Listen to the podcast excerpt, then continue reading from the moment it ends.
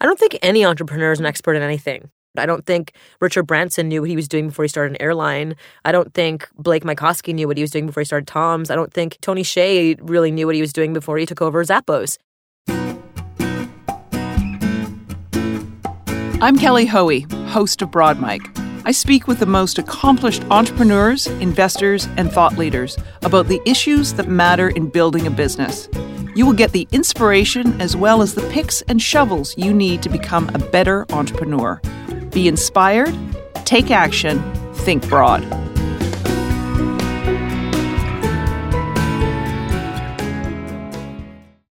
My guest today is Miki Agrawal. She is the CEO and co founder of Thinx, a high tech underwear solution for women to wear during their periods. Miki is here to talk about the development of Thinx, the three P's, and how she was able to turn a public dust up with the MTA into PR gold. Welcome, Miki. Thank you. So let's start back. What, you know, becoming an entrepreneur, and I want to get to get to Thinx, but what caused you? What was the impetus to become an entrepreneur? I think necessity is the mother of invention, and that saying rings so true um, when ideas pop up. And I think if you look across um, the businesses that I started, they all were born out of some form of necessity for myself first, and then realizing that there's a need in the market for it, and then, um, you know, capitalizing on that opportunity, uh, and then going from there. Do you refer to yourself as a social entrepreneur? Social entrepreneur, conscious capitalist, either one, interchangeable. And and to you, what does that mean? Um, it means being able to do good and do well at the same time. You know, build a real business, uh, but also have great impact. Um, I think the concept of conscious capitalism is the concept of um, it's conscious businesses that will elevate humanity, not nonprofit, not government, not um, philanthropy, but really conscious businesses. And when you think about conscious business, it you, you think about all the touch points of what a conscious business has to think through employees, customers, suppliers, environment, shareholders, all of those um, stakeholders are equally important to creating and growing a conscious business. Thank you. I, I, it was helpful to have that background and, and that understanding because I think sometimes you know, I, I get the impression that people think that social entrepreneurs are, you know, some sort of warm fuzzy category that can't really make it as real entrepreneurs. And I think it's really to say, no, this is a much bigger vision that we can, you know, create a company and leave the planet and treat our employees well and do all these kind of good things and make a profit. Absolutely. At the, at the same time. And it's possible. And in fact, um, conscious businesses outperform major indices by over 10x um, in profits. Uh, so it actually behooves most companies to think consciously because they create loyal employees, loyal suppliers, um, you know, loyal customers, and it it works in the long term. I think the short term, next quarterly number game is going to end when the consumer stops to support those. Let's hope that soon. Mm-hmm. So let's talk about your current venture. Let's talk about Thinx. What was, how did that start? Where does that story, where does the Thinx story start?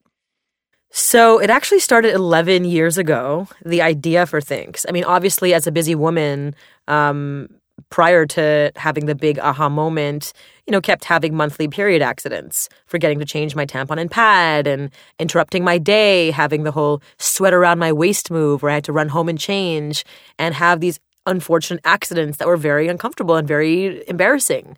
Um, and I think every woman who's listening could uh, nod their heads and say, "Oh, I've been through that at least one time in my life," or or the fear of it, or the fear of it for sure. So to really, you know, th- to really think about, wait a minute, why does it have to be this way? Um, is something that I think so many women haven't really thought about. They're just learned to cope. And one of the reasons why is because the subject of menstruation is taboo and people don't want to talk about it. People are very uncomfortable. It's um, it's not meant to be talked about. And in fact, the word taboo stems from the Polynesian root word tapwa. And do you know what tapwa means? You're going to tell me. It means menstruation. Taboo means menstruation. Can you believe that? And so the most uncomfortable thing you can possibly talk about is a thing that creates human life. Is that for real? So that was really the big, you know, realization that wow, like there really is a stigma here, and which is why there's only been three major innovations in the entire 20th century in a $15 billion feminine hygiene category, in a $14 billion underwear category. They're only making them more see through, more flimsy, more lacy, and not actually functional for women. And so the thought was actually we can fix this we can change this i mean a nine-year-old girl has more access to information today than the president did less than 10 years ago how are we still coping how are we still dealing so um, in 2011 had the big, in 2005 had the big aha moment. I was at my family barbecue. Uh, my last name is Agrawal, and the, our family ba- barbecue is called Agrapalooza. and uh, in um, my twin sister Radha and I were defending our three-legged race championship title. And when you're an identical twin, it's kind of like cheating a little bit because you're like the same person running together. But whatever, we're competitive. And we, in the middle of the championship final, my sister started her period.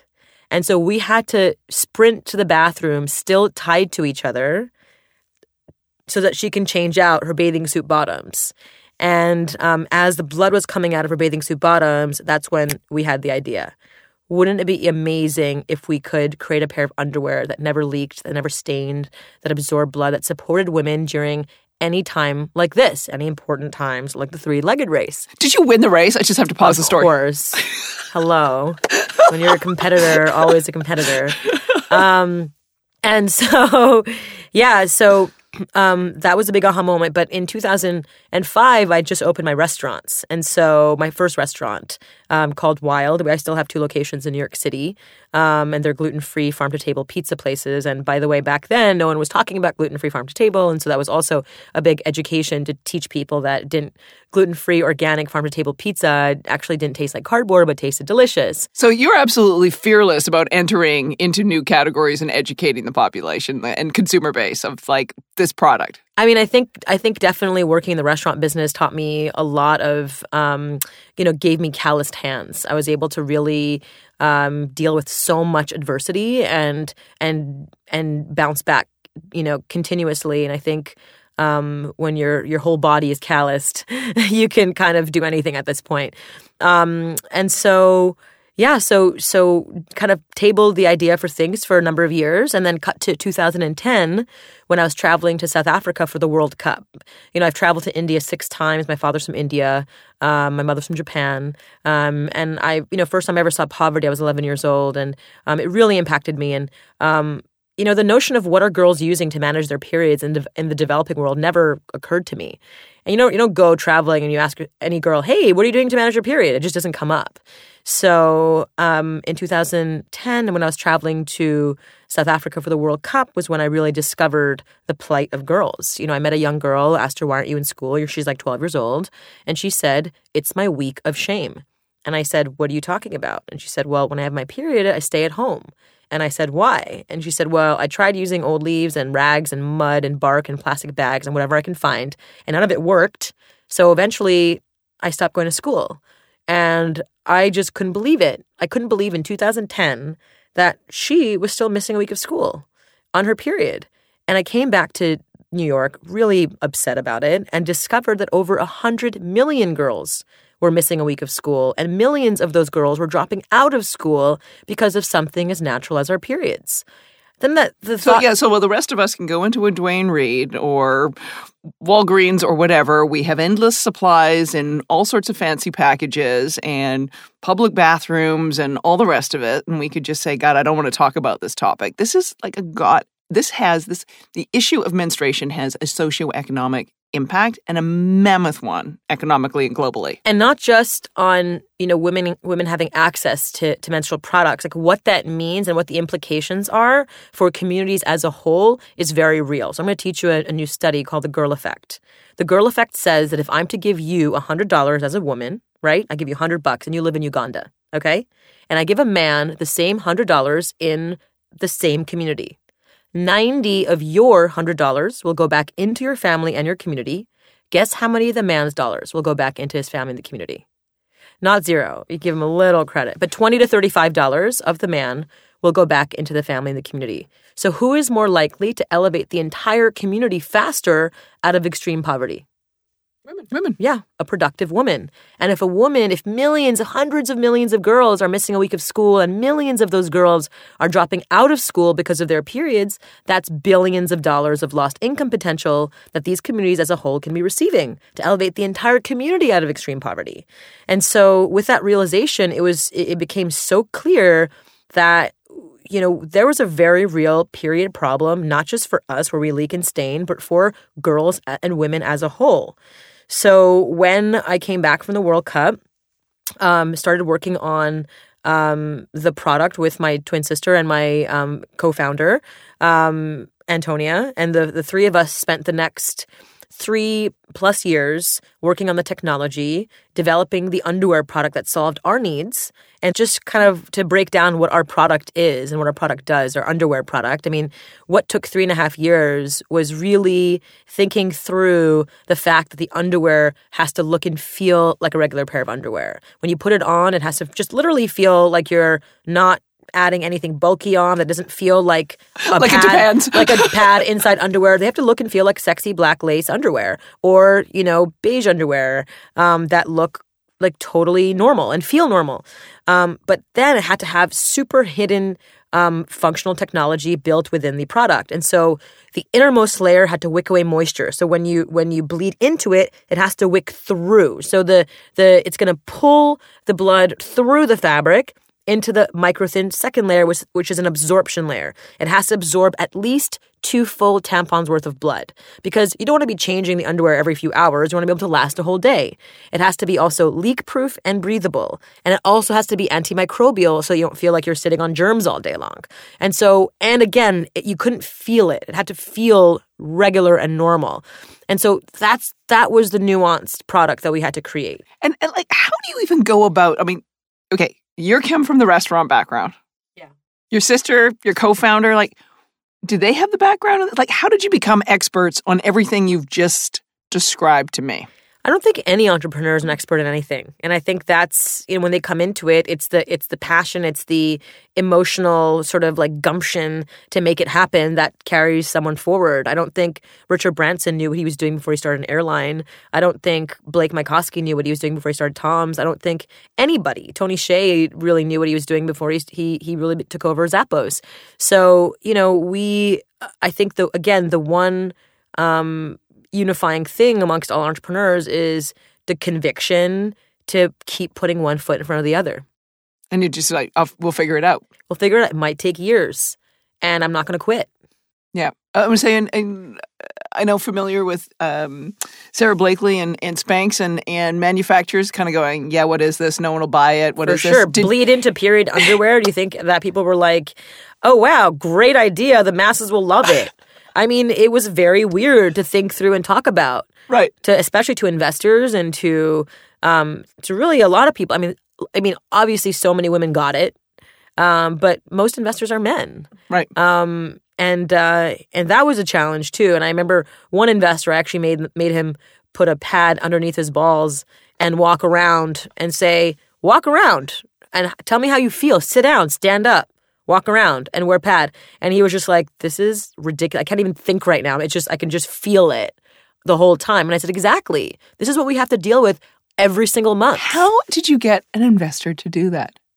Well, I mean, you have to, you have to have a level of, you know, I guess confidence in your tone, right? And if you come at anything tentatively, they'll approach it tentatively. If you approach anything with confidence and and gumption and and and passion, then people can't really fight that. People are actually attracted to that. You know, I talk about passion believe you know, passion breeds believers.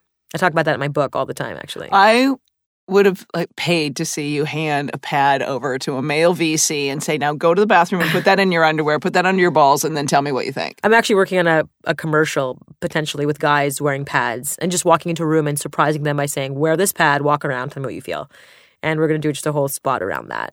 Uh, or either that or you got to do it with BuzzFeed because yeah, you know you know they'll like do it really well. Totally. Uh, let's um let's go back to your co-founding relationship. Your sister, mm-hmm.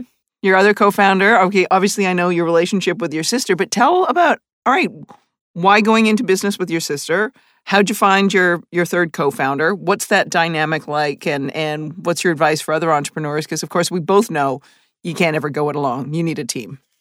Yes and no. I mean, in both my co-founders are, are silent co-founders right now. Um, I think you know the first three years to develop the product. I think it really required a lot of firepower on all of our ends. Um, I think you know having um, you know when you're not making money, when you're when you're just building something, when there's so much when it, when it's quite bleak in the beginning, to have that kind of comfort in numbers was really important.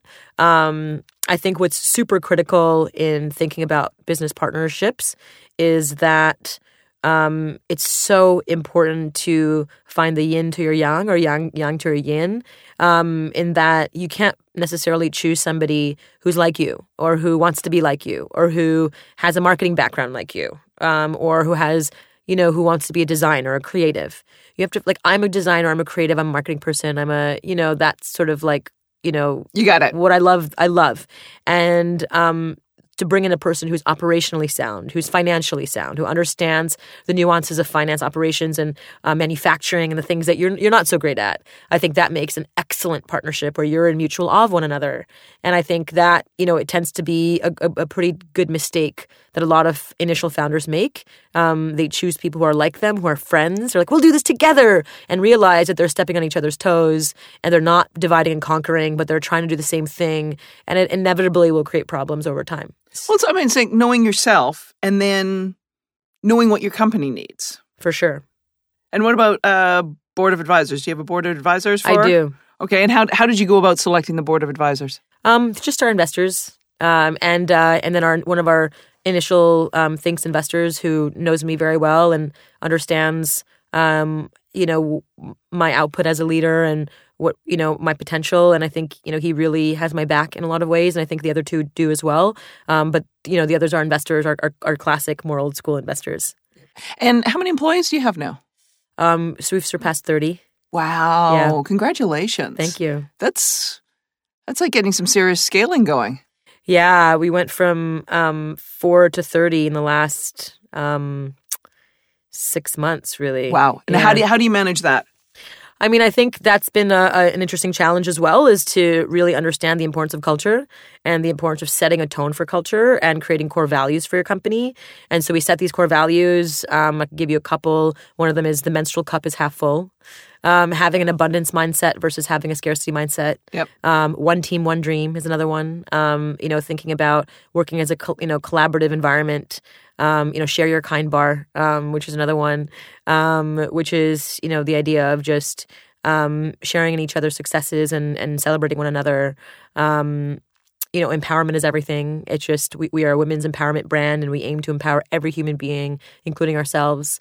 Um, so just really thinking through, you know, w- w- oh, another one would be is um, be unforgettably fridge worthy. Um, I talk about oftentimes with my team, and they're all incredible executors and designers and creatives. Um, the idea of when we create when we create uh, an advertising an advertisement or any kind of design, it has to um, be interesting enough and artful enough and creative enough to potentially make the small real estate on your fridge. And there's only a few things that can make your fridge. And would this pass the test to make it on your fridge? And a lot of people put out stuff that's just kind of not thought through. And everything that our team puts out and that we put out um, is unbelievably thought through and we take very seriously. Are you all your employees here in Yes. New York?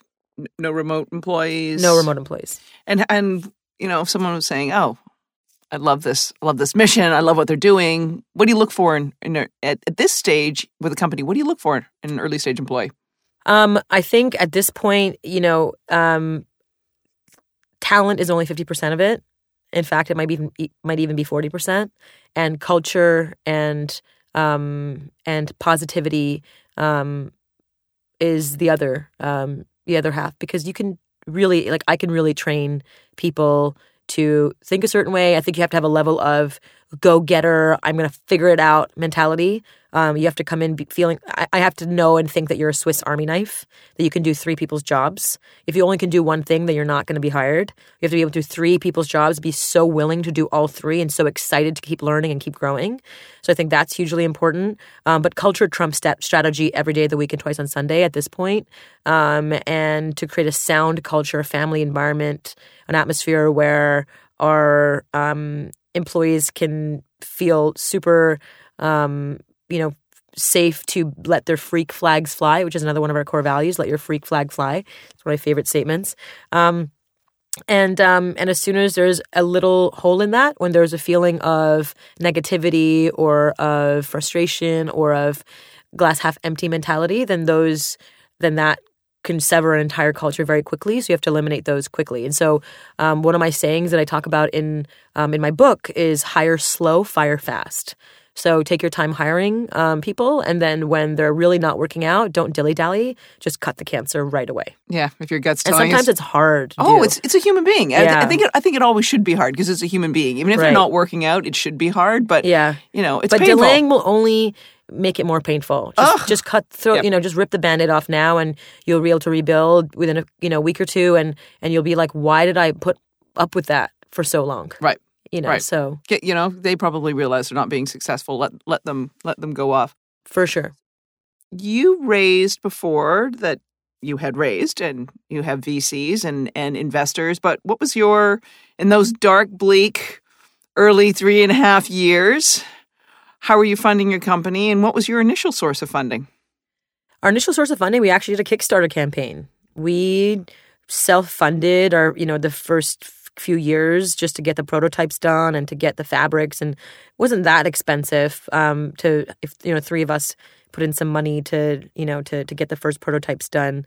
Um, but really it was the um, you know the initial uh, kickstarter campaign was what really helped us um, fund the first production run. And so we did a $50,000 Kickstarter campaign. I think Kickstarter is really great because it can really help prove the concept today. Um, so we launched a Kickstarter campaign. We we actually surpassed our goal. We hit sixty five thousand dollars on Kickstarter. Uh, we then realized that Kickstarter doesn't let you tell your mission side of your story. They only want to talk about the product. So we launched a follow up following Indiegogo campaign to talk more about our mission and raise another twenty thousand dollars on Indiegogo. Um, we then entered a, a, a competition, um, beating out 150 teams and winning $25,000 cash prize. And then we um, launched a very crappy 1.0 website and raised another $20,000 and, and made a, a pre sold another $20,000. Altogether, we had about $130,000, which went towards um, developing our first 3,000 units and, and ordering and, and receiving our first 3,000 units to deliver to our first customers. Would you recommend other entrepreneurs who have a product to crowdfund first before seeking outside investment? I think it's possible to to pre-sell so much right now on things like crowdfunding channels, but I think you have to put in a lot of work to do that. Just because you put something on Kickstarter doesn't mean it's just going to go viral and people are going to buy your stuff. I mean, you still have to put in day in, day out, hitting up everyone you know on Facebook, on email, following up with them, being kind of like, you know, car salesman about it, you know, and following up three times. Did you check out my thing yet? Can you check it out? Can you check it out? And it's painful and it's hard and it's, it's, you know, it's draining and, um, and you have to put in the, the time and ev- none of the road is easy. Not a part of it is. And, you know, some companies can go viral and you know, lucky them. It's it's one in a million. Um, so people have to settle into knowing that it's going to be a really really tough road for the next 10 years. You know, there's a saying it takes 10 years to be an overnight success, and it's so critical for people to know that. It's not an overnight. It's not a Instagram billion dollar valuation selling to Facebook within the first 2 years with 10 employees. That's just that's winning the lottery. Yeah. I mean, say we people forget that, you know, Kickstarter, Indiegogo, any other crowdfunding campaign, they're facilitating payments. You've got to you've got to do the yeah, marketing. You've it's got just a platform. Just a platform. They aren't doing this for you. Um, I want to talk about your very public battle with the MTA over your your Thinx ads. So, for anyone who's not familiar with it, if you would just kindly walk them through what you did and and for most companies this would have been like the death knell PR crisis, but you got through this, turned it into PR gold. Let's hear it. Yeah. So um, we, you know, for the first year and a half, we spent really building our company online, digitally, using Facebook advertising and online channels to grow the business. Um, but we, at one point, hit a point where we can actually afford um, to do these out of home campaigns. And out of home campaigns stem from billboards or subway campaigns and think taxi ads and bus stop ads and things like that. Where initially you'd think that there's no way I can afford that. But you know, came to a point where we actually could, which was so crazy. And to begin with, um, and uh, so, how it works is the MTA, which is the New York City public transit system, they don't necessarily approve the ads themselves. They go through third party agencies. And so, we went through a third party agency um, that was really comprised of all old white men for the most part on their on their senior sales team. And um, nothing wrong with that, except for the fact that um, when we submitted the initial artwork for the ads, which was a girl wearing a turtleneck and an underwear, very fully clothed. Um, and and next to it was just the the words underwear for women with periods. Um, they came back and said, um, and then we we you know anyway, long and the short is we we had a, a few different artwork things that we presented them and they came back and said sorry this is not going to cut it We're, you can't say the word period you can't show the grapefruit. We had an image of a grapefruit, a halved grapefruit, which, you know, if you look at it, could be a representation of a female part in a very subtle way. Um, we also had an egg yolk dropping, an egg yolk falling as an image. Um, and then we had these girls wearing turtlenecks and underwear looking away. Um, and they said the egg yolk looks like male ejaculation. And we said, actually it's the, the point is when a when a woman ovulates the egg drops you know and and when a woman goes through a menstrual cycle um, it's the egg sort of not being fertilized by the sperm and then it, it, it gets discharged um, out of the body. And that's the whole point. It's very it's it's art. And uh, and they said the grapefruit is suggestive and offensive um, and can be offensive. We said interesting. Well you actually use the exact same fruit, the grapefruit, to represent augmented breasts, and that's okay you totally are fine with showing breast augmentation where ads where a girl's holding little tiny oranges with her frowny face and a big smile on her face holding grapefruits with augmented breasts, which is the most oppressive thing to women ever. And that is plastered all over the subway systems for young girls and young boys to see. And creating artful, abstract images of things that may or may not educate young people is not okay. Well, we definitely put up a stink about it, and we said, "Listen, we are well within the MTA guidelines. Um, we are we are we are doing everything um, above board." And if you do not approve these ads as is, after my incredible design teams slaved over for two, three weeks on these ads, sleeping underneath their desks, just like getting the ad, these ads ready, um, you know, we said, if you do not approve these ads, we are going to go to press. And of course, you know, it was empty threats. I didn't really know what that meant going to press because press may or may not take it, may, may, may or may not pick up the story. Um, but they said, go ahead, go take a, go, go, go to press. We don't care. And we said, okay. And so I reached out to a couple of my contacts, one at Forbes and one at Mic.com, and Mic.com picked it up and um, we had the subject heading "Scandal with the MTA" and the word "period," and um, and Mic.com picked it up and. The next day they ran the story and and then something absolutely miraculous happened. It went completely viral internationally. And over the next 4 days I ended up speaking with over 40 publications, hundreds of blogs covered it. Way better publicity than if you'd gotten the MTA. and and we also because the MTA got so many negative tweets, uh, to them, they also approved our ads. and so we also got our ads in the subway on top of all the media around it. So it was it was probably the best thing that ever happened to our company and put our company absolutely on the map as a result. So I actually owe a lot to the third party. Owe yeah, a lot to, Stale Mail and Pale for not getting. Yes. And, and, you're describing the ads, and I'm like, this would have made Don Draper like so proud it's what so your cool. team did. Like, yeah. like amazing. Uh, I want to get to the uh, new businesses you're starting. Yeah. Three P's, as I mentioned them in the introduction. I better not forget to get to them. Yeah. So the second P is pee, which is urine. so the first P is period. The second P is pee. Um, and um, the in the so in the incontinence market, it's four billion dollar market. Um, the urinary, urinary incontinence space. Um, there are really only a few players in the market, like Depends, which offers a diaper like product that you know, likely also mostly invented by men. Um, there's Poise and other brands like that, which are incredibly uncomfortable. It's like wearing a bulky pad every day for the rest of your life, which is so uncomfortable. Well, I mean, like actresses like Kate Winslet have talked about this, saying like, I have this problem, and you pee yourself consistently, and it's very. It, there's no great offerings out there. Um, so, what we created is a again a beautiful you know pair of underwear that has um, technology built into the gusset of the underwear. We have a bikini and a high waist brief, no no visible panty line.